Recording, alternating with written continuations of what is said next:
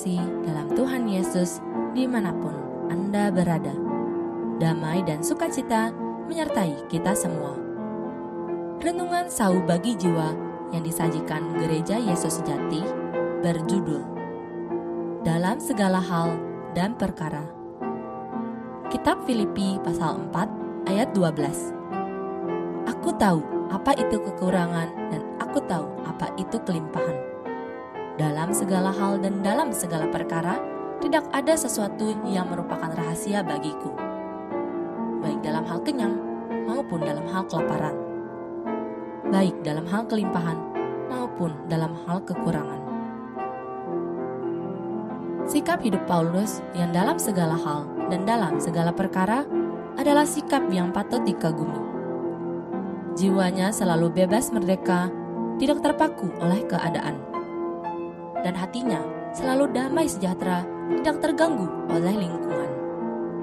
Lebih-lebih sewaktu menghadapi kehidupan masyarakat, Paulus tahu bagaimana membawa dirinya baik dalam kekurangan atau dalam kelimpahan, baik dalam hal kenyang maupun dalam hal kelaparan. Dia selalu dapat bebas dan tenang menghadapinya karena tidak ada sesuatu yang menjadi rahasia baginya. Mengapa Paulus dapat tetap tenang menghadapi berbagai keadaan? Karena dalam segala hal, dia belajar merasakan cukup. Dia berkata, "Kukatakan ini bukanlah karena kekurangan, sebab aku telah belajar mencukupkan diri dalam segala keadaan."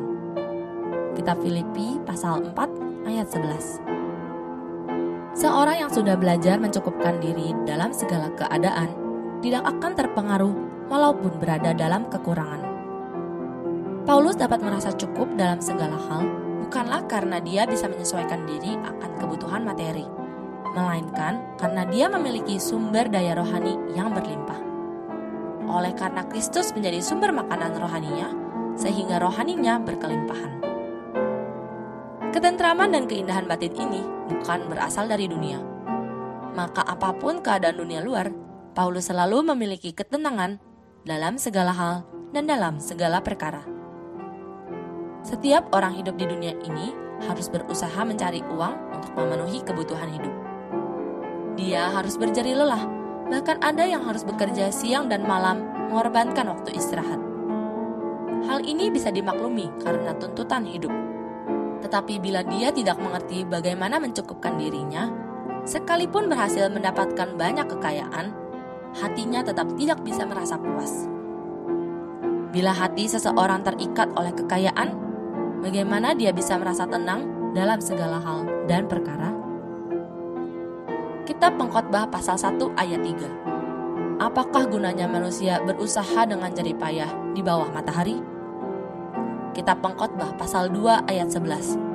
Ketika aku meneliti segala pekerjaan yang telah dilakukan tanganku, dan segala usaha yang telah kulakukan untuk itu dengan jerih payah, lihatlah, segala sesuatu adalah kesia-siaan dan usaha mencari angin. Memang, tak ada keuntungan di bawah matahari. Setiap orang memang harus hidup berjerih payah untuk perkara dunia. Ini merupakan kewajiban bagi setiap manusia. Tetapi dengan berakhirnya hidup, semuanya akan berlalu. Dan tidak ada yang bisa dibawa ke surga.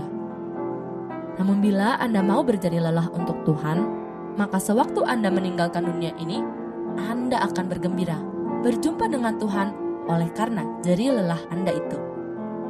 Tuhan Yesus menyertai kita semua. Amin.